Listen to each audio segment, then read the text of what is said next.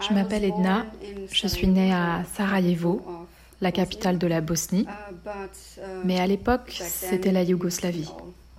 Je suis née en 1982 et ouais, j'ai eu une enfance assez géniale en fait.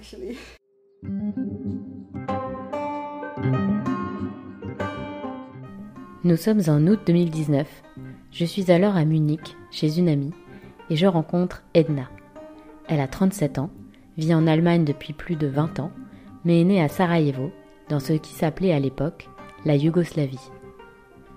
La Yougoslavie, pays qui m'a toujours semblé appartenir à l'histoire lointaine, et là, je me retrouve à discuter avec une de ses ressortissantes.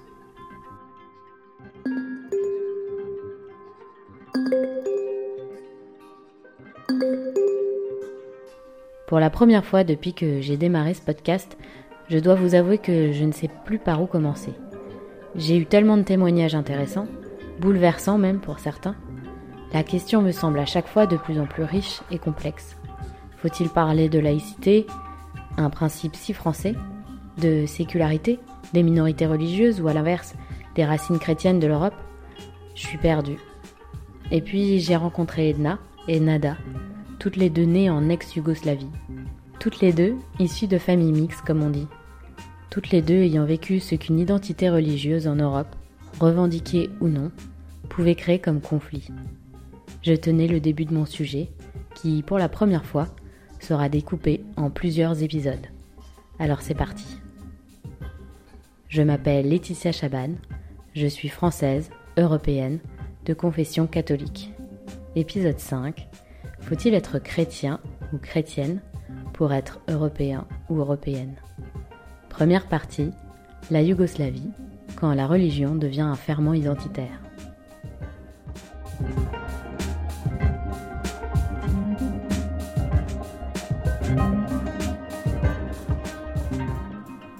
Si l'on revient aux prémices de l'Union européenne dans les années 50, celle-ci avait été imaginée d'abord comme un instrument de paix à long terme en Europe. Et sur ce point, c'est plutôt une réussite. Au point que notre génération a oublié que cette paix n'est pas un dû. Au point d'oublier qu'il y a à peine 25 ans, la guerre faisait rage pas si loin de là, en Yougoslavie. C'était en 1991. Edna avait alors 9 ans. I come from a mixed background. Um, not sure if, if you're familiar with the history of, of Yugoslavia.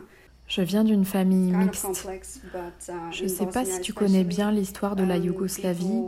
C'est un peu um, compliqué, mais surtout en Bosnie, um, les gens qui étaient les gens de religions différentes se mariaient entre eux. Donc, c'était naturel, tu vois, pour des catholiques et des orthodoxes de se marier ou euh, des musulmans et des catholiques, ou musulmans orthodoxes. Ça n'avait pas d'importance à l'époque, qui avait quelle religion, surtout en Bosnie. Moi, je suis issue de ce contexte-là. Mon père est musulman et ma mère était orthodoxe.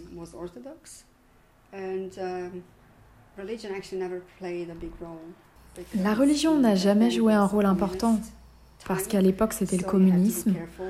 Alors, il fallait faire attention à ne pas être trop ouvert sur ses convictions religieuses. Ça restait quelque chose de plus ou moins privé, et c'est d'ailleurs comme ça qu'on nous a élevés. Je n'ai jamais été baptisée, on ne m'a jamais contrainte ou même demandé de choisir entre l'une ou l'autre.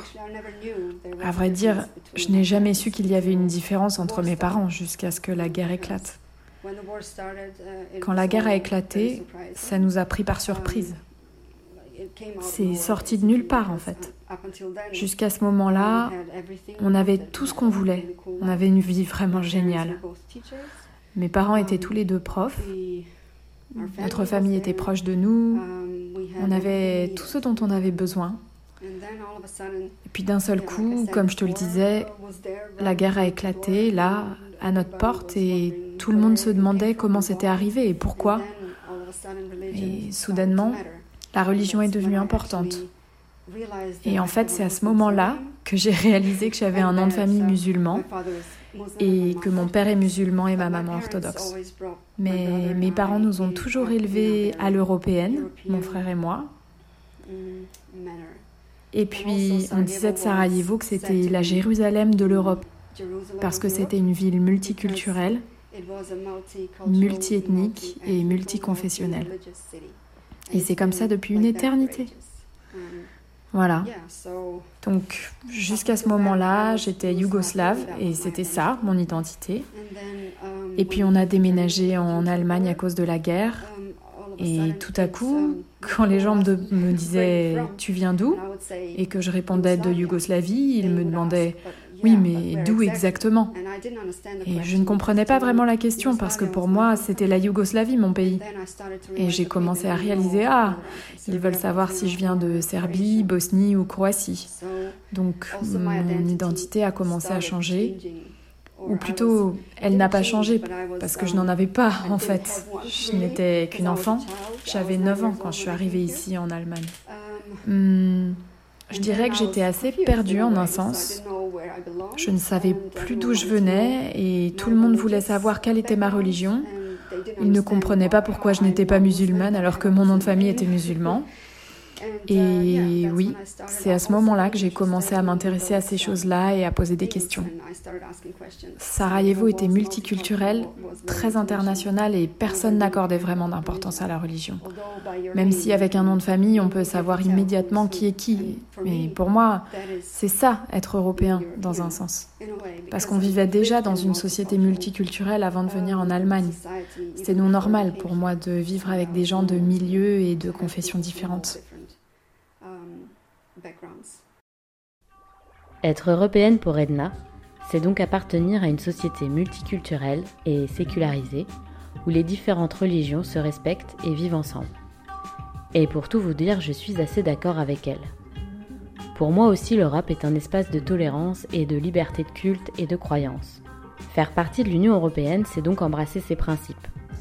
Et pourtant, en discutant avec Nada Peratovic, activiste, athée et fondatrice du Centre pour le courage civique en Croatie, je me rends compte, encore une fois, que ce n'est pas si évident que ça.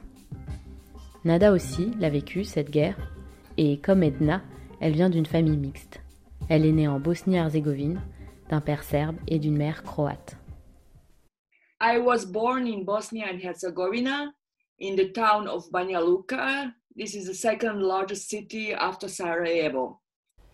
Je suis née en Bosnie-Herzégovine, à Banja Luka. C'est la deuxième plus grande ville après Sarajevo. Mes parents sont tous les deux ingénieurs chimistes et mon père a travaillé en Suisse. Donc on a vécu entre la Suisse et Banja Luka, notre ville d'origine, où je suis revenue avec ma mère et ma sœur quand j'avais 10 ans. J'ai eu une enfance euh, très belle, insouciante euh, dans ma ville natale et j'ai terminé le lycée en juin 1991. Banja Luka, donc ma ville natale, euh, n'a pas connu un seul jour de guerre, mais pourtant euh, elle a été le théâtre d'un nettoyage ethnique très sévère et systématique par les Serbes. Les Serbes en fait, ont effectué un, nettoyage ethnique des personnes d'autres nationalités au moyen de persécutions systématiques. On peut dire euh, qu'à la fin de la guerre, il y a environ 220 personnes qui ont été tuées à Banja Luka et il y en a environ 100 000 qui ont été expulsées simplement parce qu'elles étaient musulmanes ou croates ou euh, dans des mariages mixtes. Et il faut dire aussi que de nombreux Serbes qui ne voulaient pas suivre l'idéologie fasciste de leurs compatriotes ont été forcés de, quitter Banja Luka. Ma mère et sa famille sont tous euh, d'origine croate, donc euh, nous aussi on a dû quitter Banja Luka. Mes grands-parents, eux, ils se sont installés en Croatie et nous, on est retournés en Suisse. Moi, j'ai fait des études de droit et des études de genre et euh, c'est là que je suis devenue militante féministe et athée. Mais euh, c'est sûr que la persécution de ma ville et uh, toutes les injustices qui ont été commises sur euh, mes concitoyens euh, m'ont laissé de, profondes cicatrices. Moi, je, je, dis que je suis anationale parce que je pense que les nationalités, c'est pas important pour moi. Uh, Mais je uh, suis très critique euh, j'ai critiqué les deux nationalités. C'est parce que je pense que c'est mon devoir en particulier euh, de, de, critiquer les atrocités serbes contre les musulmans. Par exemple, je ne sais pas, euh, vous, connaissez Srebrenica, et malheureusement Srebrenica est connu par son massacre, le massacre de Srebrenica, qui est nié dans la partie ethnique serbe de la Bosnie. Et donc je considère que c'est de mon devoir d'en parler et de dire que oui, c'était un génocide et qu'il en va de la responsabilité du peuple serbe de le reconnaître comme tel. On est d'accord, la guerre en Yougoslavie n'est pas une guerre de religion à proprement parler. C'est plus compliqué que cela. Et l'objectif ici n'est pas de rentrer dans la complexité de ce conflit. En me racontant leurs histoires, Edna et Nada m'ont toutes les deux rappelé comment une croyance religieuse peut devenir non plus une opinion ou un choix vécu dans son intimité, mais une identité. Qu'une croyance religieuse peut parfois servir de ferment identitaire qui permet de s'affirmer ou de s'opposer face à un ou une autre. La religion vous place dans un camp, sans que vous en soyez tout à fait conscient.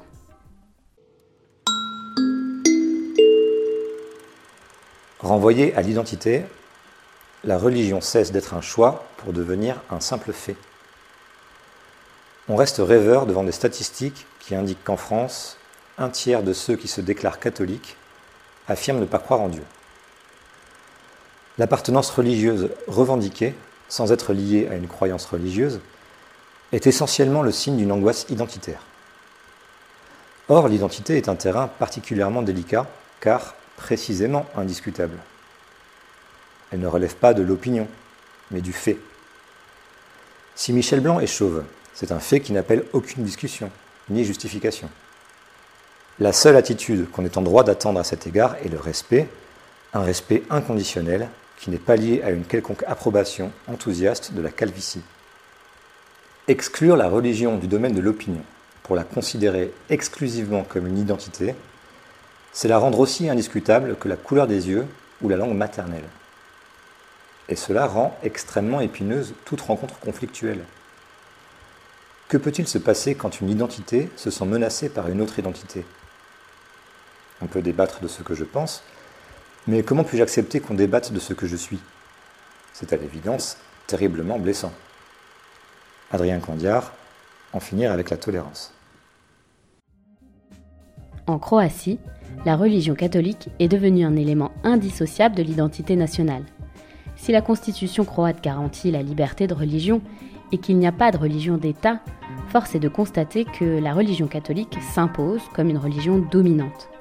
80% des Croates se définissent d'ailleurs comme catholiques. Même si on n'est pas croyant, si on est croate, alors on est catholique. religion is here more a national self-identity la religion ici, c'est plus une identité nationale qu'une pratique de la foi. Il y a beaucoup de gens qui vous diront qu'ils sont croates et catholiques, bien qu'ils euh, uh, n'ont pas du tout à la messe. Ils ne sont même pas d'accord sur les dogmes catholiques, mais ils s'identifient toujours comme catholiques. Parce qu'il euh, il y a des cours de religion dans les églises, il y a des cours de religion dans les écoles. Voilà, il y a des symboles religieux dans les espaces publics, les fêtes religieuses sont des jours fériés, il y a un programme religieux dans les médias. Euh, les professeurs de religion ont des positions privilégiées par rapport aux professeurs des autres matières. Il y a la présence du clergé à tous les événements publics même ceux euh, qui sont pas très importants. Et il y a de nombreux événements publics où euh, des prêtres et des associations cléricales sont présentes et, plus que ça, veulent endoctriner les jeunes. Et puis l'État est couplé avec le clergé. Euh, tous y mettent une très grande pression idéologique sur les minorités religieuses qui souhaitent vivre authentiquement leur spiritualité et différemment. Il est intéressant de voir que depuis la chute du communisme et la fin de la guerre en 1995, on assiste dans ces pays à un processus de désécularisation, c'est-à-dire à un retour du religieux dans le domaine public. Alors que sous la période communiste, la religion était interdite et souvent cachée, elle revient très fort dès la chute de l'Union soviétique, comme si elle avait été mise dans une cocotte minute. C'est ce qui se passe notamment en Croatie, où depuis leur indépendance en 1996, le gouvernement croate a signé quatre accords avec le Vatican entre 1996 et 1998. Ces accords donnent à l'Église le contrôle d'une grande partie du système éducatif et de santé. Dans les écoles primaires, par exemple, environ 90% des enfants reçoivent des cours d'instruction religieuse catholique. Un autre exemple, le ministre de la Santé à l'époque en 2017 a déclaré Parfois un prêtre dans un hôpital vaut plus que 20 médecins. Et par ailleurs, chaque année, les Croates reversent une partie du budget de l'État au Saint-Siège.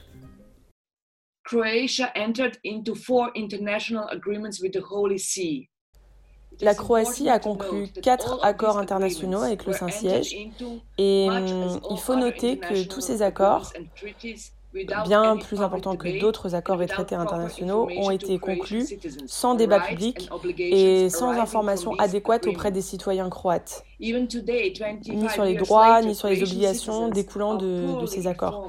Et aujourd'hui, encore, 25 euh, ans plus tard, les citoyens croates sont très mal informés des implications réelles de ces accords sur euh, leur quotidien. La principale caractéristique de, ces quatre accords, c'est la, disproportion totale des droits et des obligations des deux parties contractantes. Euh, d'un côté, la République de Croatie a pris de nombreuses obligations envers l'Église catholique, et de l'autre, elle a presque rien en retour. Ces accords, ils n'ont jamais été remis en question par la coalition de gauche au pouvoir, et au moment de la ratification, la seule opposition, elle est venue d'hommes politiques conservateurs qui, faut le dire à leur honneur, reconnaissaient que euh, l'acceptation de telles conditions signifiait d'abandonner une partie de la souveraineté de notre République à une autocratie étrangère. Et le montant exact payé euh, annuellement par le gouvernement n'est pas connu du public. Uh, On estime mais c'est une estimation que euh, ce montant dépasse 1 milliard de kuna par an. Donc ça veut dire environ 150 euh, millions d'euros. Environ 1% du budget annuel de l'État, sans le financement de projets d'entités légales constituées par l'Église. Donc c'est seulement ce qui va directement à l'Église. Et puis, il y a aussi des associations catholiques qui reçoivent de l'argent. Euh, l'accord international qui est le plus important, c'est euh, celui dont les conséquences sont les plus considérables. C'est l'accord entre le Saint-Siège et la République de Croatie sur la coopération dans le domaine de l'éducation et de la culture. Il a été conclu le 18 décembre 1996. Cet accord euh, fournit toutes les bases juridiques pour l'introduction de l'éducation catholique dans toutes les écoles publiques, à partir du CP jusqu'à la fin du primaire sans aucune alternative de cours. Et afin d'inclure cette éducation catholique, le gouvernement a dû réduire le nombre de cours de mathématiques et de croate. Il n'y a pas d'alternative. Ça veut dire que les enfants non catholiques ou même les enfants catholiques qui ne participent pas aux cours de religion sont laissés sans surveillance dans le couloir de l'école. Uh, La plupart des écoles, en plus, ne disposent d'aucune installation ni de personnel nécessaire pour s'occuper euh, de ces enfants. Et l'éducation catholique est traitée de la même manière que toutes les autres matières. Donc, euh, le choix réel pour les non-catholiques est euh, entre les cours de catéchisme non désirés ou être assis dans le couloir.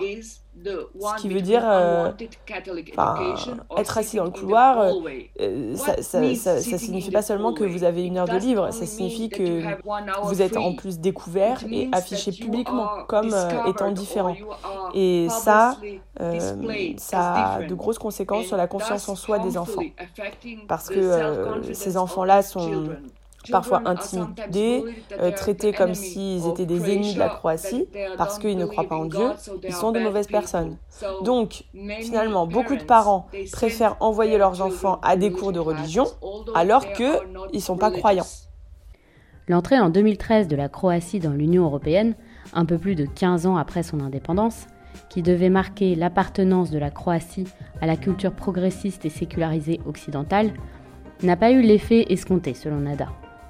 Pour essayer de faire changer les mentalités, elle a créé il y a maintenant 12 ans avec son mari The Center for Civil Courage, le Centre pour le courage civique.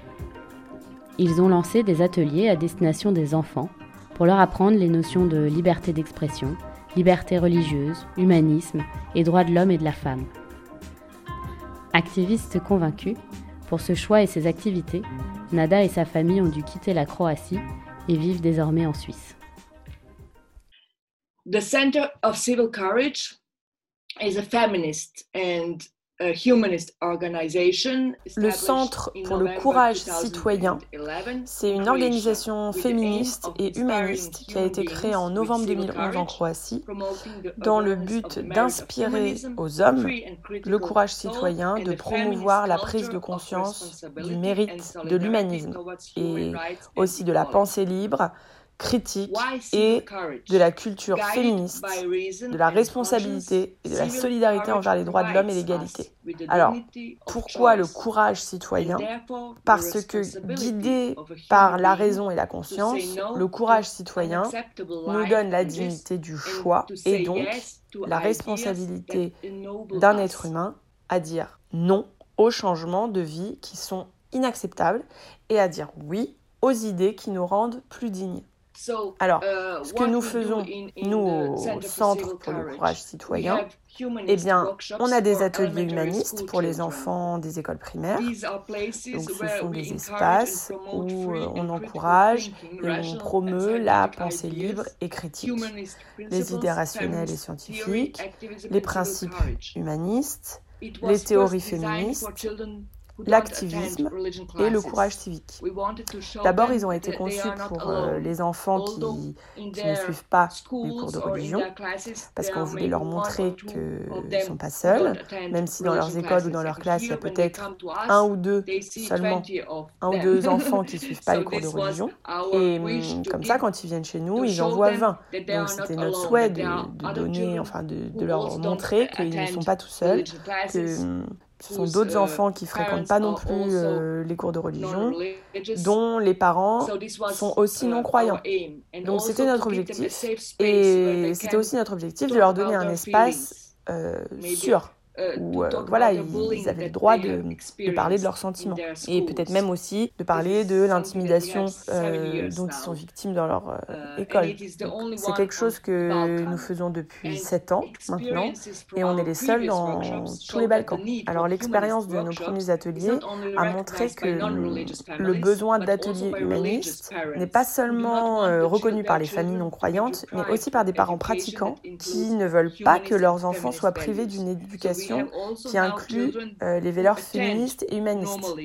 Donc, en fait, aujourd'hui, on a aussi des enfants qui normalement suivent des cours de religion dans les écoles, mais qui veulent aussi en apprendre davantage autour euh, des sujets euh, comme euh, l'humanisme, la liberté des religions, les droits des femmes, les droits des LGBT. Donc en fait, c'est très intéressant.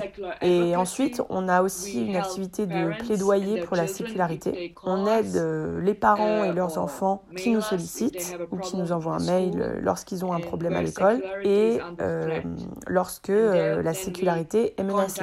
Et puis alors, on, on contacte euh, l'institution ou l'école et on essaye de trouver un moyen pour aider ses parents et ses enfants. Si pour Nada, peu de choses ont changé au niveau institutionnel depuis 2013, en revanche, elle remarque que de plus en plus de Croates, pratiquants ou non, prennent conscience de l'importance de la notion de sécularité et d'une véritable séparation de l'Église et de l'État pour la pratique de toutes les religions. Car sécularité ne veut pas dire athéisme. D'ailleurs, jusqu'aux dernières élections législatives, aucun parti politique croate ne revendiquait dans son programme la mise en place d'un principe de séparation de l'Église et de l'État. Ce n'est que depuis les dernières élections de juillet 2020 qu'une petite coalition entre socialistes et les Verts mentionne le sujet. Mais cela reste encore un sujet trop clivant dans la population. Nous, on a été amenés à croire que notre génération avait réussi à combler les aspirations de toutes les générations précédentes et euh, que notre appartenance européenne était une preuve définitive que, enfin, on faisait partie de l'Occident, héritier légitime des grandes traditions européennes de progrès, des Lumières.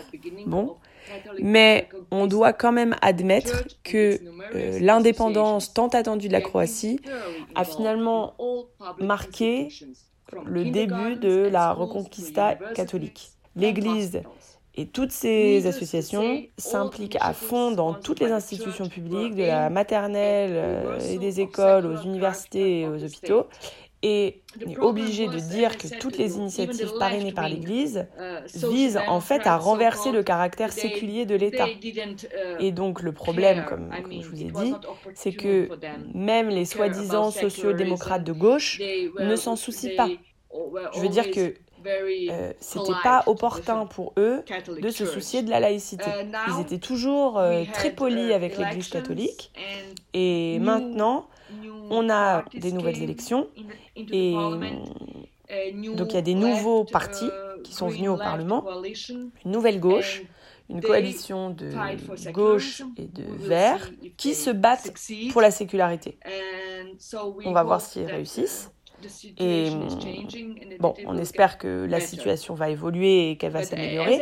Mais comme je vous ai dit, il y a de plus en plus de personnes religieuses euh, conscientes de ce que signifie le sécularisme pour eux, qu'il ne s'agit pas seulement de...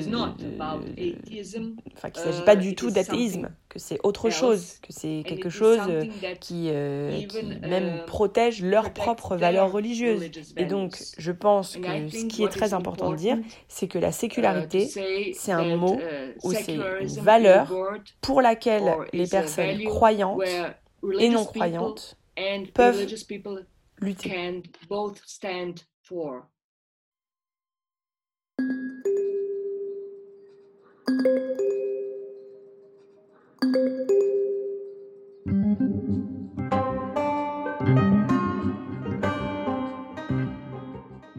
La Croatie n'est pas le seul pays européen à avoir une identité religieuse dominante. En Grèce, l'article 3 de la Constitution stipule que la religion dominante en Grèce et celle de l'Église orthodoxe orientale du Christ. Et à Malte, article 2 de la Constitution, la religion de Malte est la religion catholique, apostolique et romaine. Alors ne vous méprenez pas, ces pays reconnaissent évidemment la liberté de religion et de croyance. Néanmoins, on est loin de notre principe de laïcité si cher à la France. On peut se rappeler du débat houleux en 2004 autour de la mention des racines chrétiennes de l'Europe dans le préambule de la Constitution européenne, qui a finalement été rejetée notamment grâce à la France et à son président Jacques Chirac, qui à l'époque était très opposé à cette mention.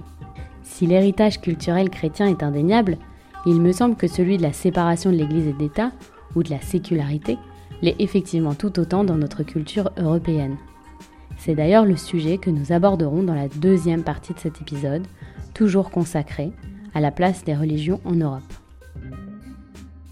D'ici là, et pour ceux qui veulent aller plus loin, je vous recommande d'aller voir les travaux de Nada Peratovic et les activités de son centre assez unique.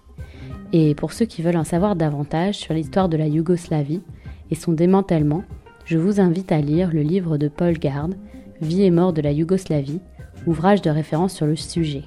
On se retrouve le mois prochain pour continuer à s'interroger sur Faut-il être chrétien pour être européen?